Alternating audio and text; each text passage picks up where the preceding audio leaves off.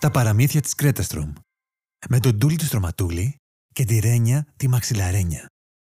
Τούλη μου είσαι έτοιμος; Έχεις βάλει τις πιτζάμες σου; Αμέ. Ας ξεκινήσουμε το παραμύθι μας. Ναι. Ο Βοριάς και ο ήλιος Μια φορά και έναν καιρό, ο ήλιος και ο Βοριάς έπιασαν μια μεγάλη συζήτηση για το ποιος από τους δύο ήταν ο δυνατότερος. «Εγώ», έλεγε ο ήλιος. «Όχι εγώ», έλεγε ο Βοριάς. Κι είχαν τόσο πείσμα, ώστε κανένας τους δεν υποχωρούσε μπροστά στον άλλον. Έτσι όμως δεν έβγαινε συμπέρασμα. Ούτε θα έβγαινε ποτέ, τόσο πεισματάριδες που ήταν και δυο τους. «Σου προτείνω ένα στίχημα», είπε τέλος ο Βοριάς. «Τι στίχημα» ρώτησε ο ήλιος. «Να διαλέξουμε στη τύχη έναν άνθρωπο και όποιος από τους δυο μας καταφέρει και τον δύσει, εκείνος θα είναι ο δυνατότερος». «Το δέχομαι το στίχημα», είπε ο ήλιος. Σε λίγο φάνηκε στον κάμπο ένας άνθρωπος που πήγαινε ολομόναχος. Άρχισε τότε ο βοριάς να φυσάει δυνατά.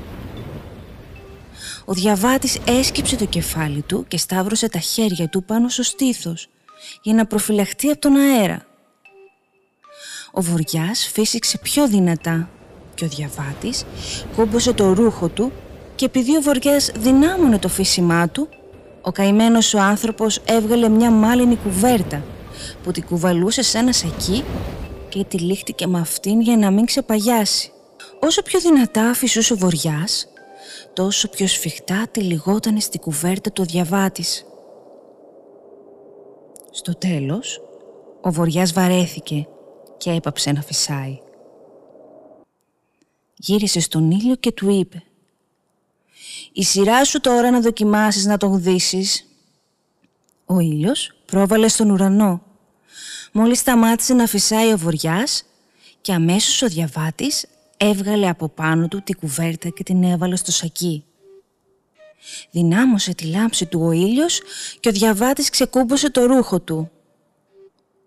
Αλλά ο ήλιος δυνάμωνε όλο και πιο πολύ τη λάμψη του και ο διαβάτης, που είχε αρχίσει να υδρώνει, άρχισε να βγάζει ένα-ένα τα ρούχα του ώσπου στο τέλος απόμεινε ολόγυμνος και κοιτούσε δεξιά και αριστερά μήπως δει κανένα δέντρο για να πάει να ξαπλώσει στον ίσκιο του.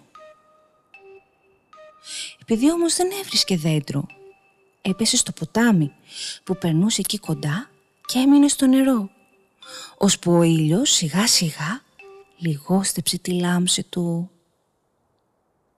«Εσύ ο δυνατότερος», παραδέχτηκε ο Βοριάς αποχαιρετώντας τον ήλιο. Καληνύχτα, Τούλη. Καληνύχτα, παιδιά.